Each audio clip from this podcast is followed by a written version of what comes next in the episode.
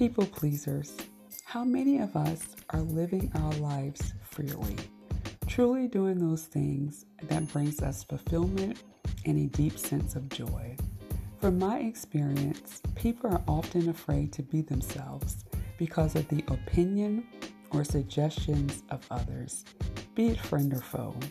I've asked myself that million dollar question what would I really do if I didn't care what others thought of me? And I will admit, this is an area I am working on to improve. For the most part, I feel that I am pretty comfortable making decisions that others may not approve of. I found that being at liberty to express myself gives me a great sense of happiness. It's almost comical to me when someone says, If I were you, I would not do that, or I would do this instead.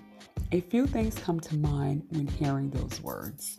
Each person has a unique sense of creative abilities, so we don't think exactly alike.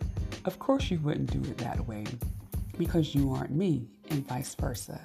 God had no intentions of creating duplicates when you and I were born, and He wants us to focus more on the ideas and plans He has in our hearts than the suggestions and opinions of those around us. How sad is it that some of us allow others to alter who we are because we hold them in such high regard? I've come to the knowledge that who I am is worth more to me than the idea of who you may think I am or should be. We are each designed to bring our own flavor to the mix. That's why it's unproductive to compare ourselves to others. You do you and let them do them. I find that asking God to guide me has been a good source for remaining true to who I am and not altering myself to fit into the mold of others. Each person should be a one of a kind experience. Focus on fulfilling your purpose for being here and cherish those God given talents you are divinely blessed with.